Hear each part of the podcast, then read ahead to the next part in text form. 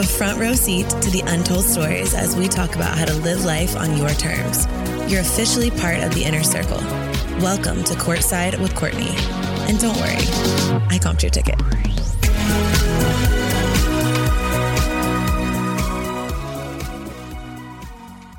Welcome back to another episode of Courtside with Courtney, you guys. Today I have Lauren here. I'm so excited to have you. For those of you guys who don't know, Lauren is the co founder and co CEO of Higher Dose, mom, former model, biohacking guru, and all around healthy girly. So I'm super excited to chat with you today. Same. It's going to be amazing. I'm sitting on my Higher Dose mat right now. This thing is like my adult version of a pacifier.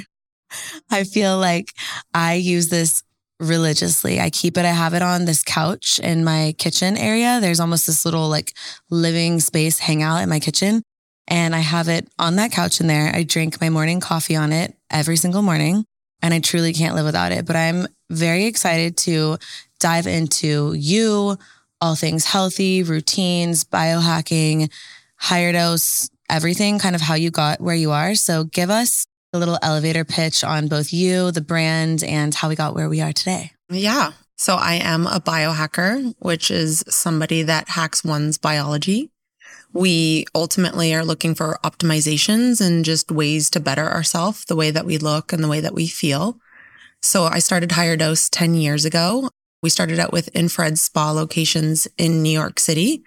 At one point had 11 locations and I think my timing with launching Higher Dose was pretty much impeccable because no one knew what an infrared sauna was 10 years ago. And when I first tried the infrared sauna, it was exactly what I needed to live in New York City with all the stress and go, go, go mentality. And, you know, for everyone that doesn't know about an infrared sauna, it is a light therapy. It downs cortisol levels, detoxes you and makes you feel euphoric and gives you glowing skin. So we launched these infrared spa locations in New York and they just took off. And then quickly from there, we wanted to bring the infrared sauna into people's homes. So we launched our first product, which is our infrared sauna blanket, which brings all the benefits of infrared in an easy to use, you know, accessible way. And then from there, you know, because I'm a biohacker and obsessed with wellness technologies, you know, we launched more products that also made you look and feel your best. And fast forward 10 years later, we have wellness tech. We have consumer product goods that support the wellness tech. It's a lifestyle brand. We're here to educate on ways to feel better, to optimize longevity. We love doing content. You know, we have a biohacking series. We love doing podcasts, but education is just at the forefront of it all. We really do feel like if you don't educate people on the why, why are you using that yeah, mat or the sauna blanket? People don't really fully understand. I mean, the products do speak for themselves, but yeah you know, education is so important right now. So it's a long winded, not elevator pitch of no where I've been. So. It's all necessary. And it's interesting too, because the product definitely does speak for itself. I'm looking forward to getting educated today and educating everybody else who's listening. But the cool thing is, even without having like a deep understanding of what this does, I can tell you that it calms me down. It makes me feel amazing, makes me feel grounded. Or depending on what setting I have it on, it does give me energy and sort of reinvigorate me, but still in a calming way. There's a huge difference. And when you drink like too much caffeine and you get that anxiety, like jittery energy versus actual energy. Yeah. And this is what that feels like a really good night's sleep. Like you just feel refreshed. Yeah. It's like PEMF pretty much charges your energy batteries. So if you're somebody that needs to sleep, then it will put you to sleep if you're somebody that, you know, doesn't need to sleep, you feel pretty good, but you know, you're just maybe looking for a little bit like more calm, grounded clarity, then it will give you that too as well. So it's not like taking a caffeine pill or drinking yeah. caffeine where you don't really have control. You have total control with the the PEMF mat. Give me a rundown. We'll start there. And then I have so many questions for you. But since I'm currently sitting on the mat right now, give me a little rundown of the settings and stuff. And I'll put this in the show description for you guys. We do have a code later, which is amazing. I also want to clarify and say for anyone who's wondering, I bought my personal mat with my own dollars, zero discount. I went on because it got recommended from one of my best friends. She was like, You absolutely need this. She swears by it. I ordered it immediately and have become obsessed. And that's obviously we also have mutual friends, which is how we met, but I got introduced to higher dose before you. And then here we are. But give me a little bit of a rundown, selfish questions, so I understand better this product specifically, the crystals in it. How do we use it? Why am I so obsessed with it? Yeah, I think it's important to understand our first product first, which is our infrared sauna blanket, which mimics the sauna. So it heats your core body temperature through the light therapy and detoxes the body through sweating. So it vibrates water molecules and pulls out heavy metals, radiation, environmental pollutants out of fat cells. You sweat like never before. It's a workout without working out. The reason why we created the infrared PEMF mat is because we wanted to give people the same benefits of infrared, but without the commitment of sweating. You don't always, you know, want to Have sweat. the time even. Yeah. And there's so many amazing benefits from infrared, you know, that aren't just causing you to sweat, like increasing blood flow and circulation, downing inflammation in the body, downing cortisol levels, putting your body into parasympathetic state, which is rest and digest. It's a, the ultimate recovery tool. And what we wanted to do was pair infrared with other technologies that did ultimately the same thing, which is aid around recovery or holistic recovery. So through the biohacking community, we discovered PEMF, pulse electromagnetic frequency. It's a frequency that's very similar to the Earth's core frequency. It's very grounding, very calming, very relaxing. And like I said, it charges your batteries. Whatever that you need. If you need to sleep, it'll put you to sleep. If you feel that you just want to like feel more energized or more calm or relaxed, it literally gives you whatever you need in that moment. I just want to mention too that both of these technologies we did not invent. You know, they've been around for like 20 plus years. They have a lot of studies and research and are very efficacious. Actually, NASA invented uh, infrared. So what we did is just take these technologies that have been proven and we just combined them together and created something that didn't exist and really ultimately just made these technologies accessible to people. I think that's really important for people to know. That's what I was going to say. Really Yeah. accessible and something that people can have in their home. right. I feel like it's so easy to get overwhelmed by information these days because there's so much shit out there right now, frankly. And it's so hard sometimes to filter through that and also say, like, okay, cool. I see all these things are supposed to be good for me, but like, what are a couple things that are tangible that I can do in my own home for my everyday benefit? yeah. And this, these are like all things that anyone can do like in their home. Yeah. And that are safe. You don't even have to think about it. You don't need to know all the the different PEMF levels that we have. And if you don't know the right level, then it's going to fuck you up ultimately. It's not like that at all. It's so gentle and innate and ultimately just providing your body whatever it needs to do its own healing, which is the beauty of it all. So there are four PEMF levels that we have. You know, the first one is about more like deep meditation and relaxation and sleep. Then the next one is about like more just mindfulness and, and clarity and feeling grounded. And then the the third one is like, you know, more I would say if you have a podcast or something like that, or like a meeting that you want to do and you just want to like feel grounded and solid, it actually mimics the Schumann resonance. And then the fourth level is like a little bit more energy. But like I said, if you're exhausted and you go on level four, which is a little bit more stimulating, it's still going to put you to sleep because it's Yeah. so gentle and so relaxing and so calming and so important for the nervous system. Yeah. And also, those of y'all who know, obviously, I co founded the brand Dibs. And it's like I say about our beauty products all the time you literally can't fuck it up. Yeah. You can't mess it up. It's kind of like that in the Yeah. health space. Like you can't mess it up. There are ways that you can educate yourself to use the products to their like full extent, Yeah. but you can't, you're not going to hurt yourself. Yeah. And if you have an animal at home or child, you will not be able to get them off the mat. It just Kinsley feels that good. it. Yeah. No, Kinsley loves it. And even Asper. And it's weird because I feel like it's probably the frequency is like coming through me. My cat will come and sit on me when I'm on the mat. Yeah. Yeah. I mean, they know. Yeah. And they don't need to know the science and the research or any of that. It's just ultimately it's replicating the healing power of nature in the comfort of your own home. Which is obviously what we all want. It's what we all need. For Yeah. sure. When it comes to the sauna blanket, because this is something that's probably like my next investment and something that I really want. A couple questions. One, I have Raynaud's. Are you familiar?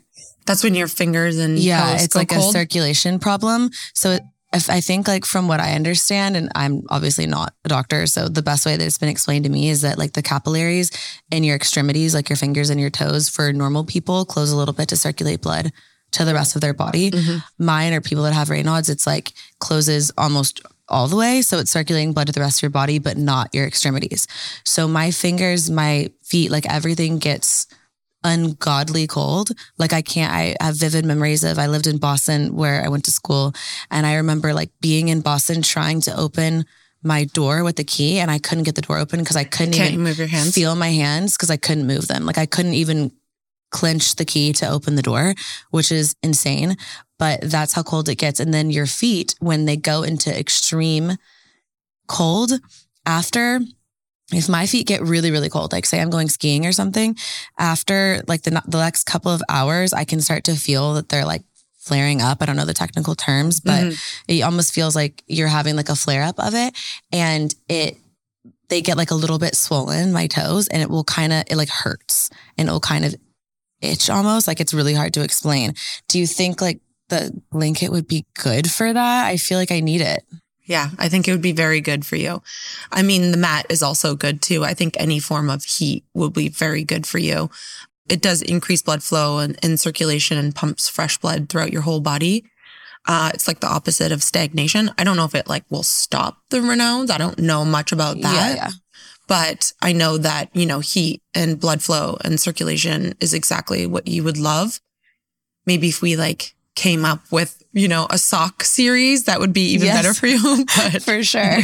Courtney Shields times higher dose sock I mean, series. That's how the best products are created. So absolutely a need. Um, I, I do find myself like I curl up on it and I'll put grounds like my feet onto it, which is probably why it's helping. Can you use um, the sauna if you have implants? Because I do have implants. Is that like something people have to be worried about or is it okay? that's like a fully loaded question for me Yeah. personally. I like had my own struggle with my own implants and I don't know if I didn't sauna, if I wouldn't have had any of the issues. I don't think so because I actually have a lot of friends that had the same sort of like issues. I also think it matters how much you methylate and detox naturally. Like if you're not somebody where your detox pathways open, I think that implants could be much harder on the body. The fact of the matter is, is like implants have a lot of chemicals and like formaldehyde and all sorts of crazy things in there. So when you heat implants, that's not a good thing. But you also have to remember that like infrared mimics the sun, which is ultimately heating the core body temperature. When you're out in the sun, laying on the beach, I don't know if there's much of a difference really, because it's heating the body in the exact same way. Could I keep like that out if I wanted to? Like, could I still get the So effect if I kind I of kept it out from like under here down? The sauna blanket would be amazing for Okay. you because of that reason, or the PEMF mat would be amazing for you because of that reason. okay. But I personally wouldn't be doing the infrared sauna with implants. Okay. Good tip. So I'll try it, but on my lower half basically. Yeah. Because that's But- also where I struggle with more circulation. So I feel like it would still be helpful Yeah. there. Yeah. But I- I think that like infrared in general, when you're in the, the sauna blanket, if you're using like clothes or materials that are toxic too as well, it's also not going to be good for you. So you just have to be careful in general. Where do you seek out your information and get inspo for your life? Because obviously you're a source that a lot of people look to. Where do you look when you need to get that knowledge and information? Yeah, I'm really tapped into great communities. I'm not a researcher at all. Actually, I'm like a feeler. I love picking brains of people in the biohacking space, doctors, people with influence. There's some amazing conferences that you can go to too, like biohacking conferences. But podcasts, I love podcasts. I get a lot of information from podcasts. Unfortunately, I don't think there's enough women in the biohacking space talking about biohacking. There's a few handful of doctors that specialize in hormones or, you know, blood glucose or whatever it is. But just as a whole, in terms of biohacking, I think there's a lack there. There's a lot of men in the biohacking space. So I've had to sort of pick through it and use myself as a human guinea pig to know like what works and what doesn't, unfortunately. And I've also had to learn like the hard way. So I've done a lot of things in my past that have made me more sick than better. like Because- advice that men are giving Yeah. that don't work for women. Yeah. I mean, most research is done on men still to this day. Um, men are six times more likely to be chosen, mainly because we have a whole hormone system outside of our 24 hour, you know, cycle, which is a day cycle. We have our 28 day cycle, which we all know that we're like very different people at different stages in our cycle. Yeah. And then you factor in, you know, before you have a baby, when you're pregnant, post baby, premenopause. We can't catch a break, honestly. no. Like we can't catch a break. I feel like there's no two days are the same. Exactly. So then trying to do like research and studies on women when there's all these variables is very challenging. It's a moving target. It's a moving target. And then women weren't even required to be in studies until like 1986 or something insane like that. which is like a whole other podcast, honestly. Right. So all the health research that you see out there is mainly geared towards men and men are driven by cortisol, fight or flight, hunter gatherer. It's dead ass opposite of what we Dead should be doing, yes, basically. exactly. What are like your top two or three podcasts that you listen to? Can you give us some recommendations? Yeah. I mean, I really love Ben Greenfield still. He is a man in the space, but he is, he has the best, you know, people that he interviews on there. I really love just his point of view. He also has family and he speaks about a bunch of other things. And then I like follow a lot of doctors on, you know, social media and whatnot. And they're on a lot of podcasts too. So I love Dr. Amy Killen. I love Teri Cochrane. I listen to a lot of Andrew Huberman. Um, He's not a biohacker, but you know, he's a researcher and scientist and neuroscientist. And I'm really obsessed with the brain too, because genetically I'm more predisposition to get like Alzheimer's, which I found out, which Same. yeah, Hereditarily. yeah. hereditary. Yeah. So I'm really interested in gearing my diet and lifestyle and supplementation around brain health. Amazing. What are you eating right now? Like, give me, there's this whole trend going around with like the ins and outs of 2024. Give me ins and outs of 2024 food and health edition. Yeah. So first I want to start out with saying I worked with this amazing woman, Teri Cochrane. She's a quantum nutritionist. She also works with your genes and genes are just the very baseline of where you should start. I think when it comes to, you know, what kind of supplementation you be- should be taking, what kind of food you should be taking, definitely medicine. You should be very aware of that. But there's something called epigenetics, which means you could change your genes. So it's not like set in stone. She's really helped me a lot with what I should be eating and what I shouldn't be eating. And because I have the ApoE gene, which is the gene that ultimately could lead to Alzheimer's, fat is like my number one thing I have to be aware of. So I need healthy fats, but very small amounts of it, like avocados and I'll do like grass fed butters and, and animal fat, but I do not have seed oils. I do not do deep fried foods. That totally messes me up. I don't know if you feel the same way. I have like genetically high cholesterol. So like it's just not good for me. Actually, Leia's here right now. Shout out Leia. Leia's in the building. She's our connector friend. We're both really good friends with Leia, and that's actually how we Yeah. we met. So you were saying, Are you on the milk train? Oh, she's getting me on the everything train. Okay. Don't worry. Leia is fully in charge of coming into my house and saying, "This is in, this is out. Yeah. What are you doing with this?" Well, just I'm sure your audience is very confused because dairy is an inflammatory food. Most people think that has to do with a lot of their skin conditions and, and hormone, which is true because of the way that food is processed and the way that the animals are taken care of. And that's the same for every food group out there, meat included, oil included, everything. So to back it up, if you are going to have dairy, which is so important, I need choline for my genes then having the best quality of dairy is important. And we have A2, which is a type of breed of cows, which is like the original. It's like an heirloom, heirloom animal. It's like the easiest form of uh, milk to digest. So for people that have, you know, dairy sensitivities and, and they have a hard time breaking down, A2 is more important than organic. It's more important than grass fed and what the animal's eating. So I would start there. And then on top of that, you know, we get raw, organic, local dairy and it's amazing. Do you do the I farmers market or where do you source all this? usually at the farmers market, they have, you know, great options there. I love farmers market because you can totally get insights into the farm and the way that they take care of the animals and what kind of vaccines they give the animals and all sorts of, you know, information that you wouldn't get from the grocery store. Yeah. So for things like dairy and cheeses and eggs and meat, I think it's very important that you go direct for, Mhm. for that Get kind of stuff. the best quality. Yeah. I also am very careful with multiple things. I mean, uh, even fruits. I eat oxalates are something that are very hard to break down in the gut. I personally had a lot of issues with like IBS and, and candida and whatnot. So I eat a very low oxalate diet. So, you know, blueberries are very high in oxalates. There's a lot of health food that people eat that think that it's good for you, which in a lot of people it is. There's so many benefits of, of blueberries, but if you have candida and you're oxalate sensitive, they can actually do the opposite, which is Okay. wreak havoc in your gut. Damn. So I eat low oxalates and that's really important for me too as well. What fruits do you eat? What are the So I mainly do like mangoes a lot. I do cherries a lot. I don't really have much banana because it's high histamine. I'm like very specific on my No, this is like what I we could do a whole know. Yeah, yeah. podcast on just my diet, which Yeah. I'm gonna save you guys all, but But I it's really- helpful for like the hard ins and outs, like seed oils out, seed oils out. Very Yeah. important. which Um, are literally, honestly, super depressing. It's in almost everything. yes. it's so I don't very- eat a lot of processed foods because most processed foods have seed oils in it. And then when it comes to to meat, it's usually like grass fed, wild. I don't eat much chicken either. Chicken freaks me out, if we're Yeah. being honest. It's Chickens- sus. Yeah, they have a lot of amyloids and and they're hard to break down too as well.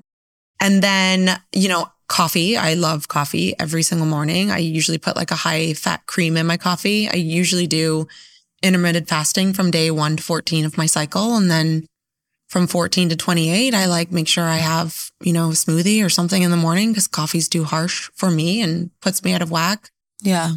What do you eat when you are traveling though? So when you're home, it's obviously different because you have more control over what you stock with your fridge with and all that kind of stuff. But say like you're traveling, because I know you, you have some travel coming up. You're in the airport and you're you have like a 15 hour travel day. Like what are we eating when the options are low?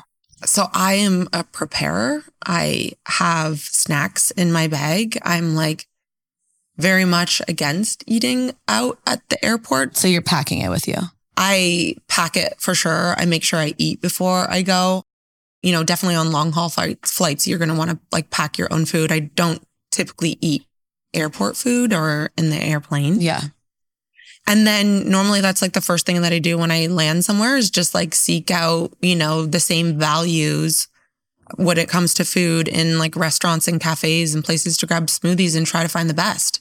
And then I feel like when I'm in a food desert, I'm very unhappy. Yeah. No, it's tough. tough. What do you bring? What do you pack though? Like, let's get specific on the airplane that that's okay to pack with you. Like, what do Yeah. you hold? Like, I'm assuming we don't have like a, a fillet in the bag, but maybe. Well, we do Good. beef jerky. We do a lot of grass love. fed beef jerky. It's like really easy. I'm trying to pack snacks that don't have sugar for my kids. So things that like have high protein. I'll even like soft boil or hard boil eggs and put like salt and pepper and Yum. Yeah. pack that. You know, lots of like fruits and dried foods, fruits that don't have sulfur. I always have like nuts on hand too as well, um, which I think is like a really easy go to. I travel with like protein powder because that's also like a really easy thing to just add to water when you don't have access to good food. What kind of protein powder do you use? Well, I love Kion, which is uh, Ben Greenfield's brand. It's Okay. like a really good, clean form of protein and it tastes really good. Yum. So I usually like pack that. Yeah. Okay, that's really helpful. Yeah. Thank you.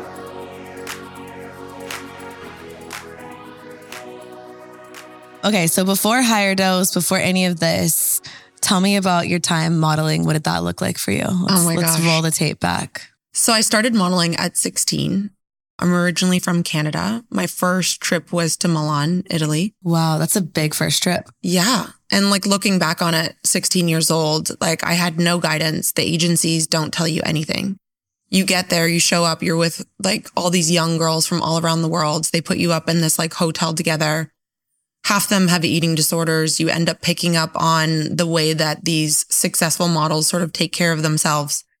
We all end up inheriting like body issues and I came back like probably 15 pounds lighter and I was already like really skinny just because nobody was eating there and there was no one that was like guiding us. Like I even believe that the modeling world is a lot different now than it was, you know, back 15 years ago when I was modeling because there's like, there's literally no support. There's not even anyone there helping you with the idea that you're running your own business. You know, when you're running your own business, here's the things that you need to know. It's your money. You have the right to say no. Like so many aspects were unguided. But in a way, it was like so good for me because I had to like figure it out. There's also no division of church and state in the sense that you are the brand Mm-hmm. I know. and you are the business at that point. And they don't want you to know that. Yeah. They don't want you to know that at all. So yeah, I definitely came back with, you know, a slight eating disorder and and just like issues around my my body weight and I, we were all on the, you know, diet coke and cigarette and coffee diet.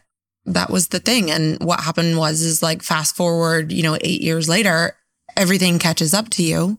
And then the next thing you know, my my hormones are out of whack. I'm not happy. My my skin is a mess. I'm like having a hard time like keeping weight off and I'm ultimately clueless. One of the most amazing things was I got to travel all around the world. I've been to South Africa, Australia. I lived in Turkey, all through Europe. I got to learn from different cultures. I think that's one of the best things. I think, you know, being in, uh, with a new group of people every day and having conversation about what people are interested in and whatnot was the best part of modeling. And I think it really built my emotional intelligence, you know? That's amazing. I think it's it's invaluable experience. Really, not many people can say that, which is super cool. Did you set out wanting to be a model? Were you kind of scouted, or like when you were younger, did you just say, "I I want to do this" and set your mind to it and did it? Do you or how did remember it- Model Search America? Of course. Yeah. So um, my dad took us to Model Search America, wow. and my sister and I both got scouted. And I remember my my dad was like, "There's no way I'm paying this money." So instead, he just drove us to Toronto, and we went to the same agencies that were a part of Model Search America. And you know that the agents there took us on and signed us up, and we started taking photos and getting odd jobs in Toronto. And you know, I probably was like there for a year before I went to Italy. Wow. That's that's just a lot of pressure too. It's a lot of pressure. Like you have to remember, like I am so young. I'm still in like high school. I was missing school to do this. And the first time on an air, like an airplane was to Italy by myself. That's insane. Were you Yeah. nervous?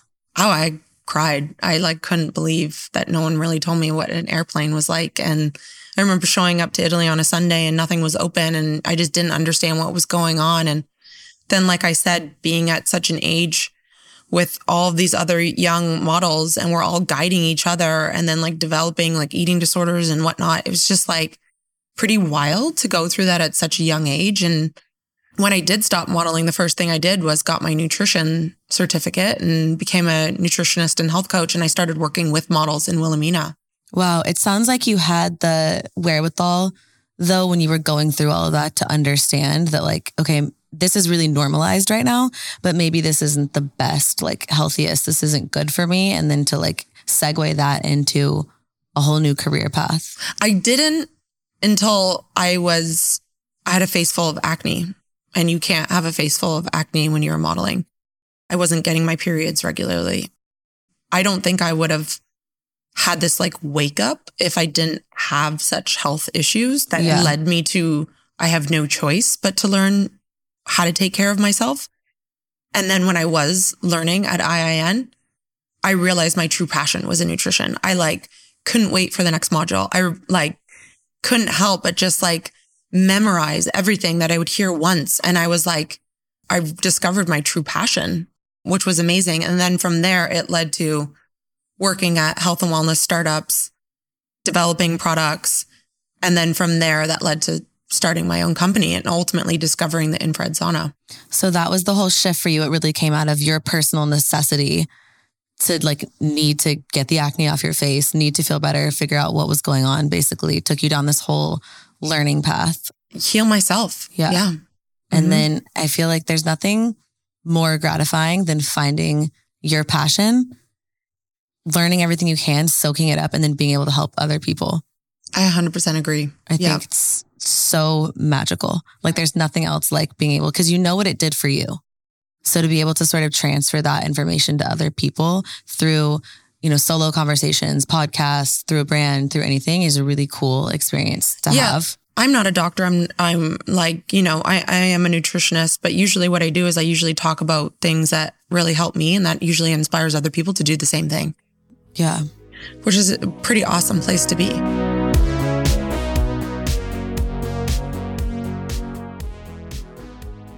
Okay, so up leveling health, I feel like it's a new year and everyone focuses on health in the new year. And then I feel like you see like this big decline. At some point, I'm at the point now where I'm like, can all y'all stop booking up the Pilates class? Because like I can't get in at my normal time. Yeah. Um, I'm kidding. But honestly, it's like you do see this sort of spike. But I do think there's so much information out there right now in general about health. It can be hard, like I said earlier, to sift through that and find things that are manageable to do on an everyday basis. So for anyone listening who's up leveling their health and wants to start, really going down this path, uh, manageable, like a realistic way. Can you give us a couple of things that people can do that aren't overwhelming? Anybody can do it. It's manageable and it's like a good entry level way to really up your health? Is it like deodorant and toothpaste? Is it what I'm eating? Is it, you know, grabbing a mat? Like give me a couple of things that people can incorporate into their life in a non overwhelming way, but a way that's going to kind of let us open that door up so I think one of, and I love this question because some of my favorite biohacks are the ones that are free. I think that a lot of people are intimidated by the biohacking world because they see all these like expensive technologies and stem cells and like it doesn't have to be that way. My favorite ones are the ones that are are free. So I would say breath work, meditation, a mindfulness practice. It doesn't have to be 20 minutes twice a day, even just doing 2 minutes. And I think that doing something that can just keep you present and mindful and conscious in each moment is a great step. Even just mindful and present when you're setting those goals, those realistic goals of like what it is that you need to be doing, I think is so important. So having some form of uh, a mindfulness practice is, I, I think, really important. And there's like so many great teachers. You just go on YouTube and do five minute breath work, 10 minute Kundalini, you know, 10 minute meditation. It's, it's all there. Second thing, working out is still the best biohack out there. What it does for anti-aging and your mood and your body and taking care of your muscles, which is the way to stop aging is so important. And again, I used to work out way too hard and be like almost like orthorexic and, and do everything to the extreme, which works for men, but doesn't always work for women.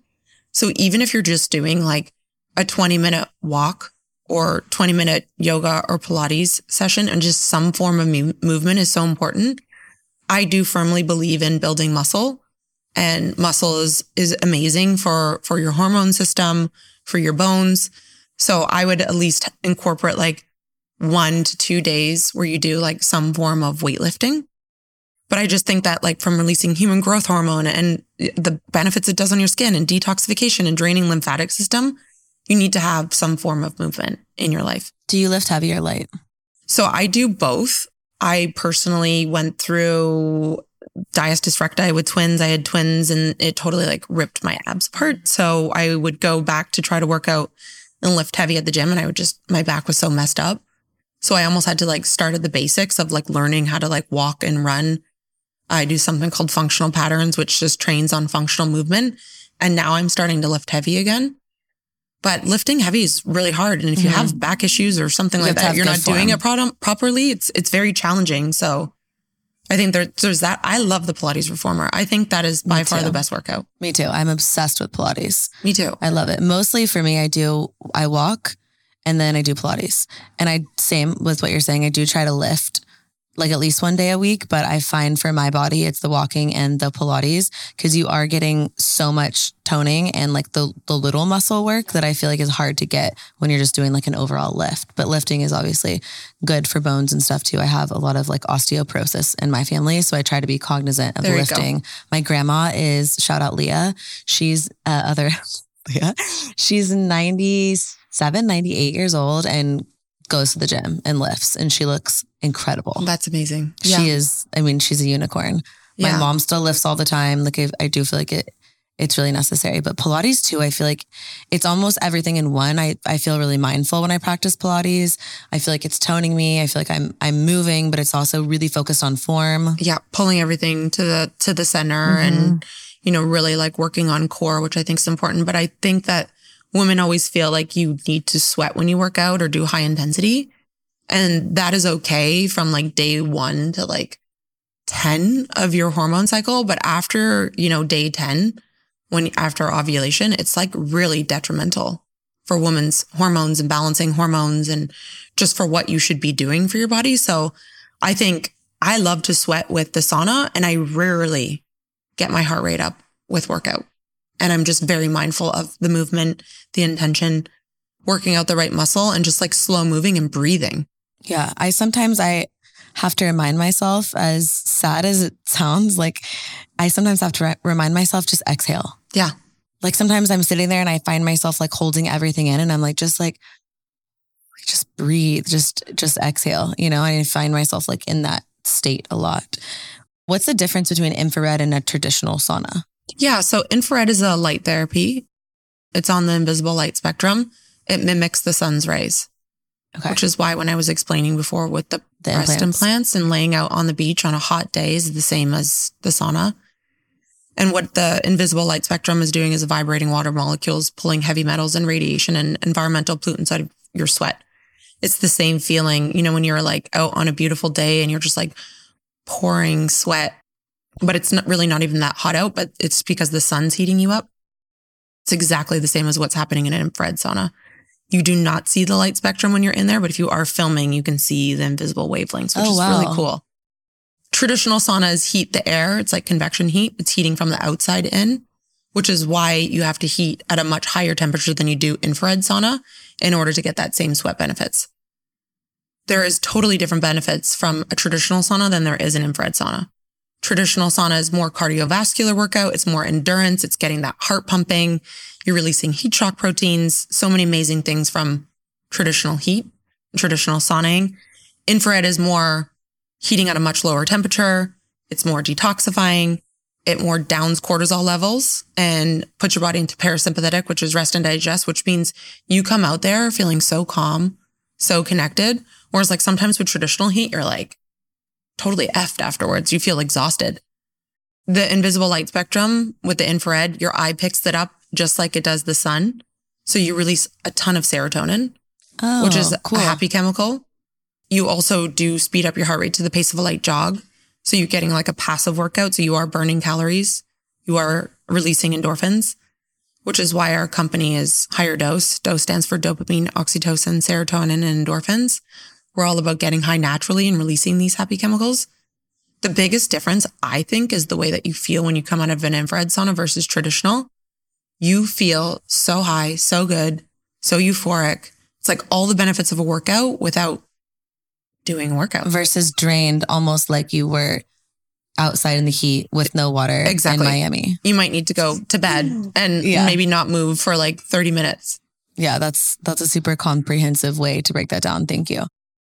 Let's talk about balancing being a working mom. Yeah. I'm still trying to figure that one out. Actually, I think we all are.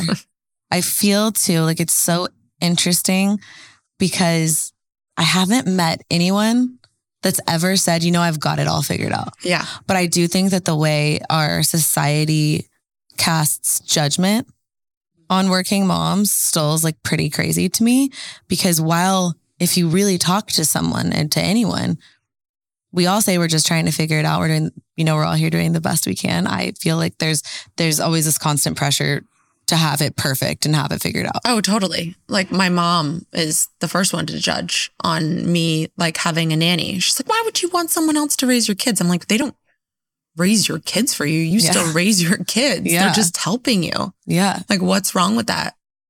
I, you know, my kids are four. I had, had twins. The first two years of their life was the hardest years of my life. Like, I thought every woman has a baby and delivers the baby. Like, how hard could it be? That was like the biggest problem, I think, because I didn't prepare.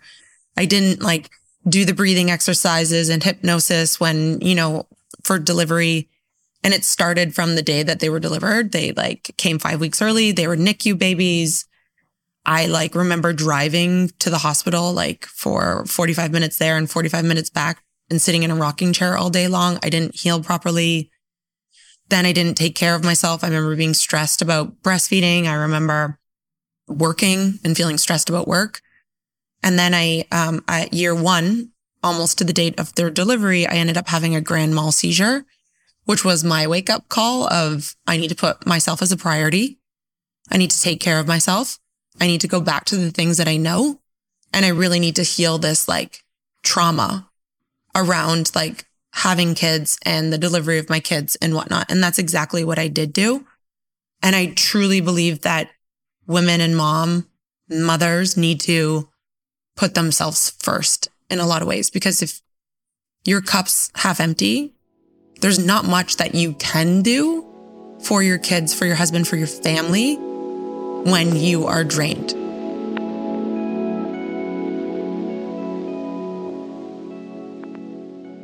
I use this example a lot about being on an airplane. Yeah. And the flight attendant says you have to put your own air mask on before you can help Exactly. other people. It's so true. But I don't think our, we all know this, right, guys? Like we all know this. You have to put your own air mask on before you can help others. It's just a fact.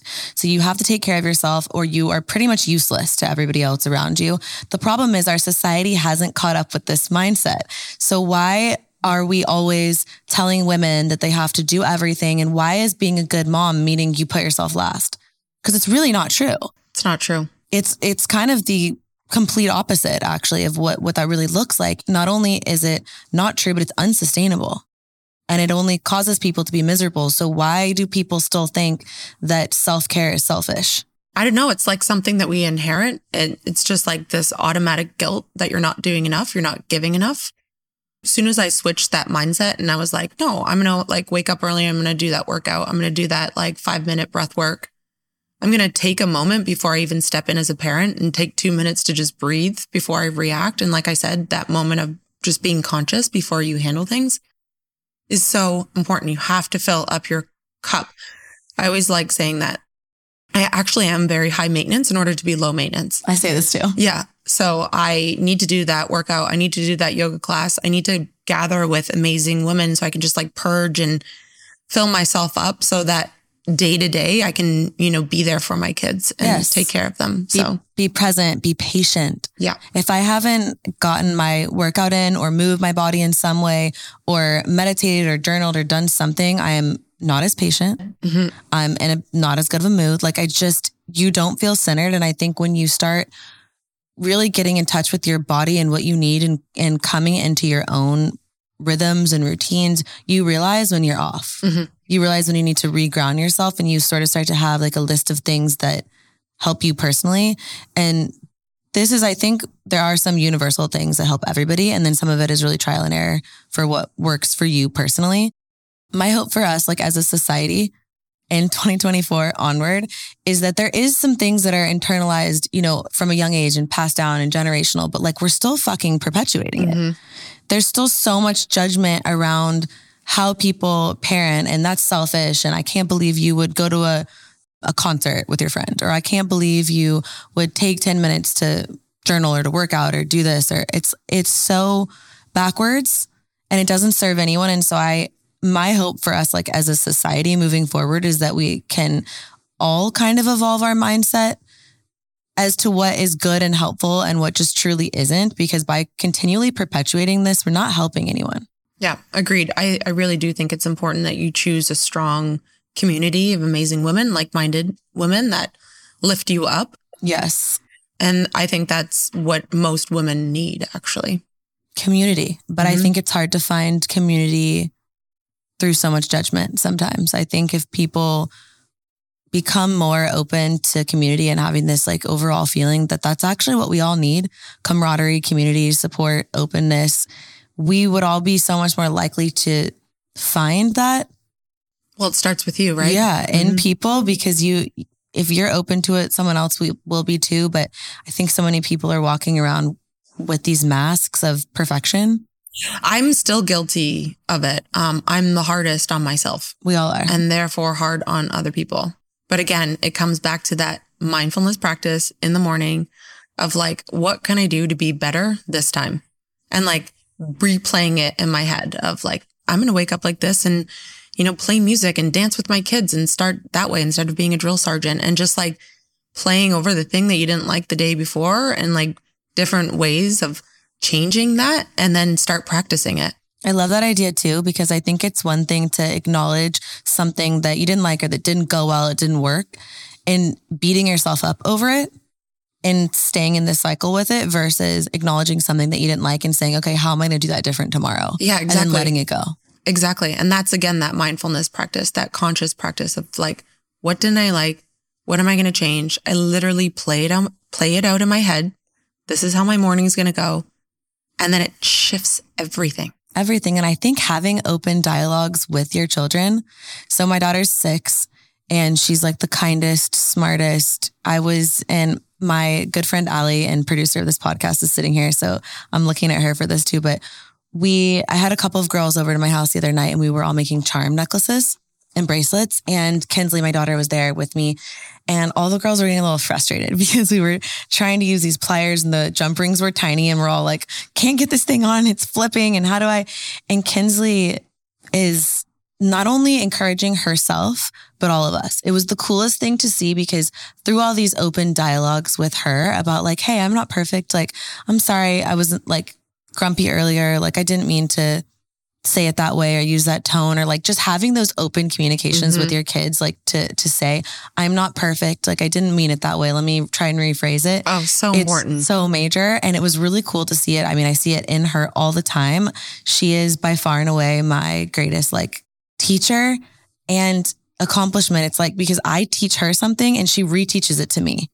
Like when I need it, she regurgitates it in her beautiful, innocent, like perfect way. Mhm. And it was like something that I know I taught her that she internalized and then in turn taught me back. And it's like the coolest thing to see. But so we're all sitting around and we're using these jump rings and we're trying to do these charms and and she's sitting there and you can kind of hear her really quiet to herself. She's like, You can do it. Like you got this, like encouraging Aw. herself. And it like makes me want to cry thinking about it because it was so sweet. And then all the girls are sitting there, and Ali can attest to this. She was there. All the girls are sitting there and they're like getting a little frustrated. And she just goes, I can help anybody who needs help. Um, and don't get frustrated, guys. It's okay if you don't get it right the first time. We're not in a rush. Don't worry about it. You can just have fun with it. What else did she say? I'm trying to remember, but it was so sweet. But do you think it's just like a generational thing? Like, did we hear that also when we were younger and forget it? Maybe a little bit, but I think it's all about communication. I think our parents' generation, and I had amazing parents, like have and had amazing parents, but I think for me, I think sometimes they didn't communicate things as early. So it was like maybe later we heard like, oh, don't get frustrated, but it was like, I'm already frustrated. Or it was like the time when I hated my bushy eyebrows and I felt like I looked different than everybody and I didn't fit in. And it was like, no, it's like cool. It's beautiful to be unique. I got all those messages, but I think I got them after I already felt how I felt, if that makes Yeah. sense. Whereas with Kinsley, I tried to start everything when she was like one. At least that's been my experience. I think I got those messages, but it was after I already felt how I felt. And so I couldn't hear it. Yeah. I mean, I blocked out most of my childhood for some reason. Facts. Um, so I actually don't remember what really happened, but I definitely know my parents didn't talk to me like I was a person or like an adult or like I remember being treated like a kid and only a kid and not hearing the truth. And I think that having those hard conversations with your kids and being open and honest and placing no judgment and just like have them being these like creative thinkers and I think is the most important thing that you can give to your kids. give them the best answer you can give them. Talk to them like they're people Mm-hmm. because they are. And it was like this full circle moment. And there's times, by the way, that I have no idea what the answer is. And I'll say, I'm honestly not sure. Which Let is me- better. Let yeah. me look into that. Yeah. And I'll get back to you. Yeah. It's okay to, to not pretend like you know the answer to everything because no one does. And again, it's setting this weird expectation for people, Yep. for your kids of like they need to know everything. It's like, I don't know actually. Good question. Let me let me go look into it and I'll get back to you. When it comes to kids, how do you incorporate some of these health things in for your kids? Like how what are some attainable things that people can do for their kids? Because we talked about ones for us, Yeah. but now how can we help set our kids down this path too? Wow. Well, I hate to say this answer because I bet it's what you expect me to say, which is ultimately just lead by example. You know, my kids often see me going into the sauna and the cold plunge and they're like counting down the minutes to me for me. And they watch me like wake up early to go to the gym and they see me meditate and they see me in front of the red light. And the next thing you know, they're in front of the red light or my son's trying the cold plunge for like, you know, 15 seconds. And I think that's pretty obvious. But I would say it's like such a struggle, especially with food and getting your kids to eat a certain way. It's like a full time job. And especially because what they're always around too, what they're consuming. And my friend at school had the exactly marshmallow gummy sandwich, and you're like, well, and you don't want to be that mom that doesn't give it to them at all. And like yeah. you take them to a birthday party and they're not allowed to have the cake. So it's like this, this like fine balance again, I think a lot of it is in education. Like when you eat this food, it doesn't make you feel good. You don't feel as happy and like getting them to pay attention to the way that they feel afterwards. Like my son, as soon as he has sugar, he has like a meltdown and his hands start shaking and he gets like so upset and worked up. And now finally he's at the point where he like realizes that he doesn't feel good afterwards. And he's telling me now, sugar doesn't make me feel good. Mm-hmm. Sugar is bad for me. And I think that's really important is having that dialogue with them and, and education around it I also love doing things with them, like we cook together. Having them learn how to make their own food, I think is really important. Having a better relationship with food, taking them to the farm, seeing that where food comes from, educating around like food that's from the earth versus like made in a factory with chemicals, I think is, is also a big one. And then having like a mindfulness practice with them too, as well. So like every night when my kids go to bed, we always read a book and then we always say what we're grateful for. If you have like a prayer, just like taking a moment to be mindful of how they, how their day went, how it could be better. I think that's also huge because I, I think starting them young with a mindfulness practice is, is so important. Definitely being able to articulate their feelings too. I asked Kinsley this year what she wanted to do more of in 2024. And she said, talk about my feelings and have like Aww. talk about that. And I thought that was so cool. So we actually went and got there's this little like pegboard where it says, Today I appear to be feeling this way. And it's like these options. So it's like maybe you appear to like have it all together or have energy or be tired or however you appear, but I actually feel on the inside this way. So smart because I really do feel like a lot of us adults don't even know how we feel. Yeah, or like what we're projecting we feel versus how we really feel. Exactly. and that inside. messes up all of our relationships and relationships with ourselves and it's like self sabotage. I, I notice that often with my relationship with my husband. He's like a mirror for me where I'll just like emotionally purge on him and I don't even know why I'm doing it. It's like almost like I'm doing it to work through what, whatever it is I'm trying to work through instead of honing in on actually I've how I feel about it. I've done that. It's like in a an adult tantrum kind of where you're like trying to pick a fight and then you're like, wait. Just to like get to the root Why of like how you feel this way. Yeah. yeah, definitely. How important do you think it is to pick a partner who is on the same page with you, shares your values as far as health and wellness stuff goes versus just like at least finding someone that maybe isn't completely opposed to it. Like has I think we all all at different levels in our learning journey, I guess. So is it you think really important to find someone that's kind of on your level or more so just open to understanding and learning and growing? Mm, that's a fully loaded question, but I would say like first writing down what your values are, like going back to that conversation around tapping into your emotions. What I did with my husband and I dated so many of the wrong men in my life, but amen. I wrote down very clear on a piece of paper what it was that I was looking for, which is ultimately your values. And it took like literally a week of revising and going back to it and reading it in order to even know what I want. So first step one is to get really clear on what it is that you want. Then when that person comes, you're going to know it's that person because before when I first met my husband, I would have dismissed him right away because mm he wasn't successful or had had his shit together and he was young. He's a year younger than me. I always dated older guys in my life. But the values of like who he was with his family, I wanted someone that I could build my success with, like things that I didn't even know about myself. Yeah.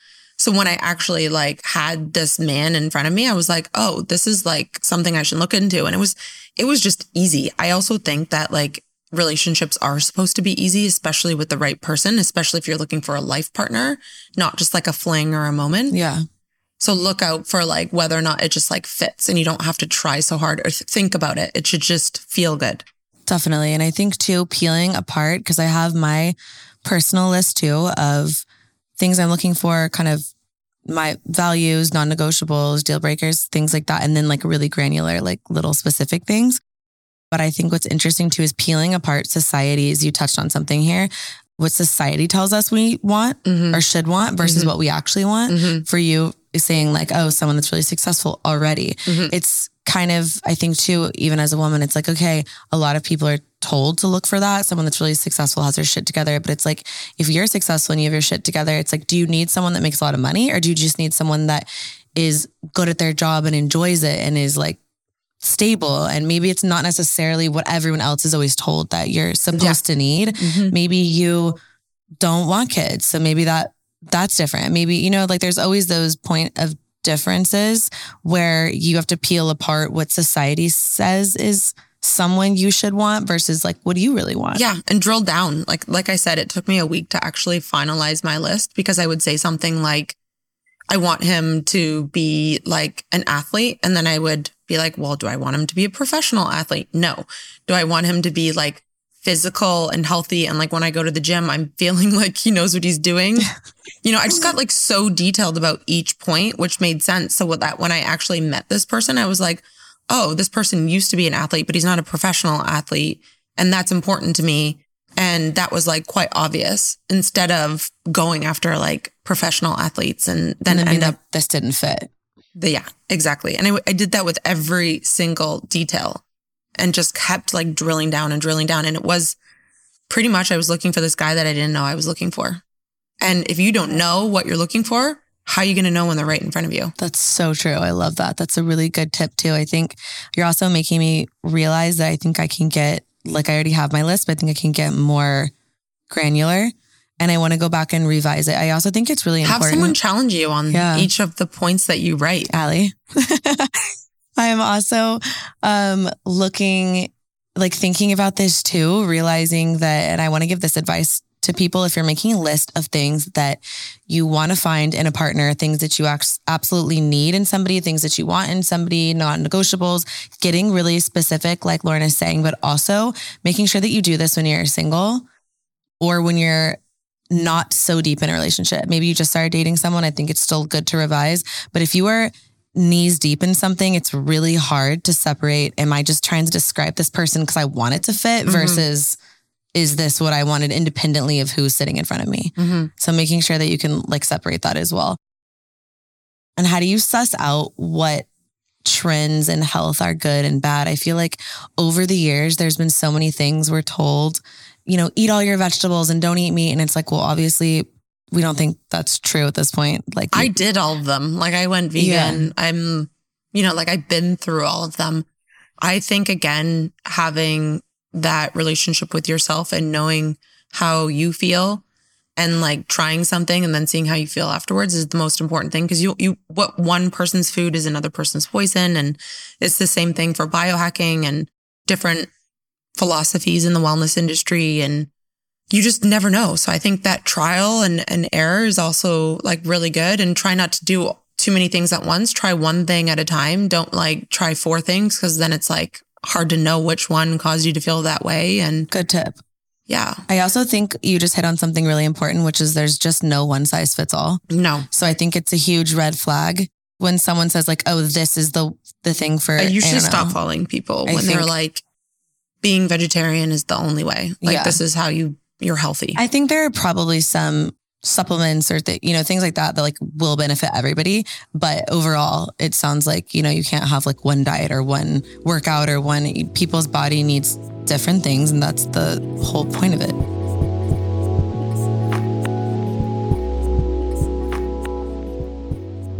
What's a good starter product from Higher Dose for people who want to get introduced to the brand and have never tried anything?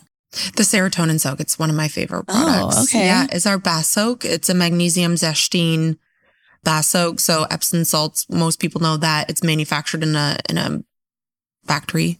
It's not pure. And magnesium Zechstein is the purest form of magnesium. You feel that product. When you go into the bath soak, you literally like sleep the best you've ever slept.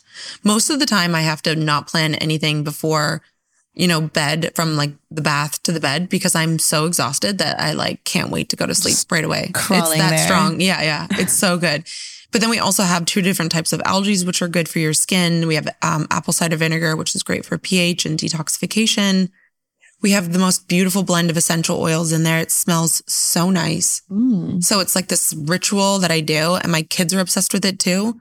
I'm not like a huge soap person, and my daughter has had eczema, and salt is so good for for skin issues. Which is interesting because it's kind of the opposite of what you would think. You you think it would dry you out, but with the eczema, well, think about like going into the ocean, right? Like you know how good the ocean is Yeah. for your your skin, and over time it starts to heal up the inflammation in your skin. It's the same thing with if you go into the bath too as well, and you have magnesium Zechstein. If you have like open eczema wounds, it's going to be like tender, but it's slowly healing over time. so the bath soak is also safe for kids. Then So I, even when my kids were, you know, when they're babies with the essential oils, I don't think you need to have one with essential oils. My kids now that they're like four, I don't think it's a big deal. But since my kids were babies, they were bathing in magnesium Zechstein. amazing. Yeah. I'm assuming. I think I already know the answer to this. I'm assuming you don't wear any form of like perfume or anything. It completely disrupts your hormones, right? A hundred percent. And it's the thing that fucks me up the most. Like I get into an Uber and I'm like flat out sick in a car most of the time. I think it should be illegal, especially if you're offering a service and like living in Miami too for the last like four weeks, every hotel was spraying perfume like so strong that I was like so sick from it. And I swear to God, just that one month, I felt such a difference. Wow. That's one of those things, you know, those things that you know are true, but you like don't want to know it. For me, perfume is that thing. I'm like, I love perfume. I'm like, I know. Um, just don't spray it on your skin. Spray yeah. it like on your clothes, put it on your hair. Like Okay, there's so many other tip. ways to to do it. Like sure, sometimes when I go out at night, like I'll spray something on my clothes, but just don't put it on your skin. that's and actually don't do a really good tip. Yeah.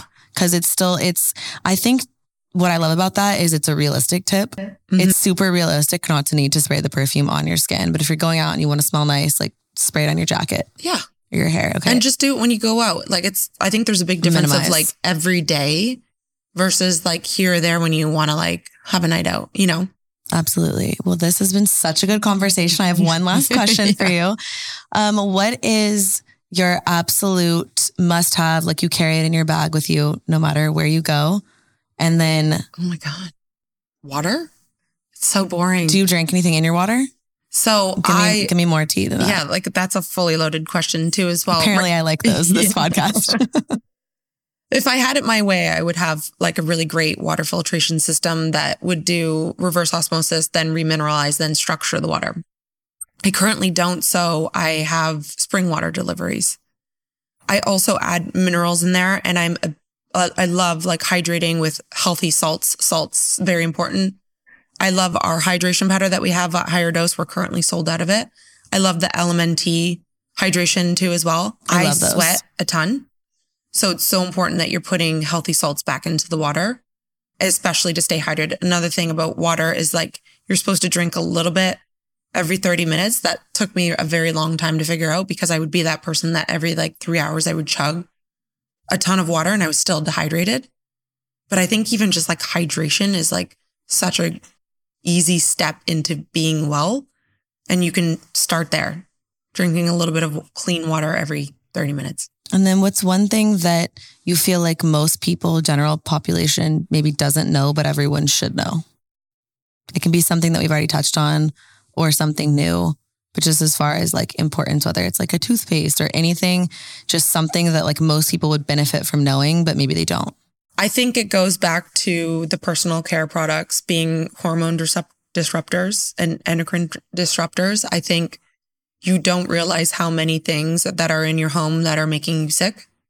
And I think that's such a, an amazing way to, to start on this like health journey is to get rid of the detergents, the soaps, the perfumes, the shampoos, the creams, the laundry detergent, like so many things and just swap it out for a clean version because I think that that is the start of most disease in especially women and the lack of the ability to detox. That's why I'm a big proponent of daily detox, which is through the sauna, because I think that even when you do clean out all of your personal care products, it's still in our air, our food, our clothes, and so many things that you cannot control, which is why it's so important to control what you can control and then focus on daily detox, whether that's going to the gym, draining your lymphatic system, dry brushing, detox drops, sipping on hot water, whatever it is to just like keep that lymph flowing, you'll all be much healthier and feel much better.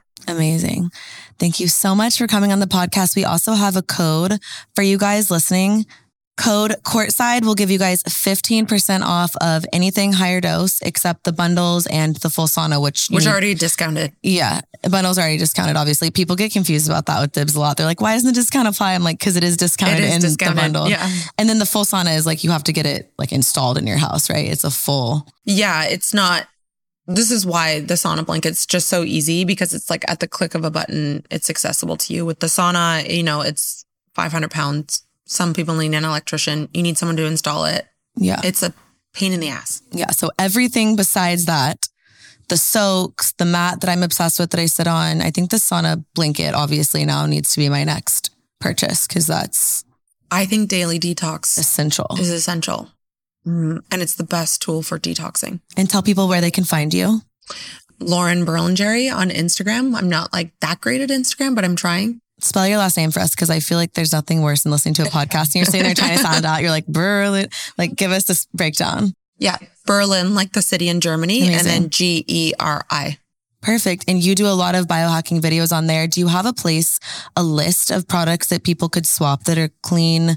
And actually good? Because again, there's so much like greenwashing of shit. I don't, but that's a great idea. Will you do that for us for this podcast? Will you do like a video of a list of all the products? Like instead of this, use this or? Yeah, I did this like Costco overhaul like just recently, and it was like the best performing thing that we did on HigherDOSE, which is like shows you that people are looking for real ways to implement and all of this conversation I went I'm sure went over most people's head especially in wellness but I 100% agree with you I love tangible things that people can do right now.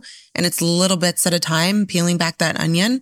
And it's a lifestyle and not a quick fix. Totally. So it's like, give us, make a video give us Done. the toothpaste we need to use, the deodorant, the detergent, the spray for our counters. Agreed. Make it kind of simple. And I feel like people are easier, like more likely to implement them when there's not 87 hurdles that we have to jump over, you know? Agreed. Yep. I think that's a great idea. Amazing. Well, we will look out for that. Thank you so much for coming on. I feel so much better educated on all of this. And I'm very energized yet cortisol low from my mat right now. You guys have to get one. I'm telling you, you'll be obsessed. Lauren, it's been a pleasure. Thank you for coming on Courtside with Courtney. Thank you. We'll see you guys in the next one. Bye. Bye.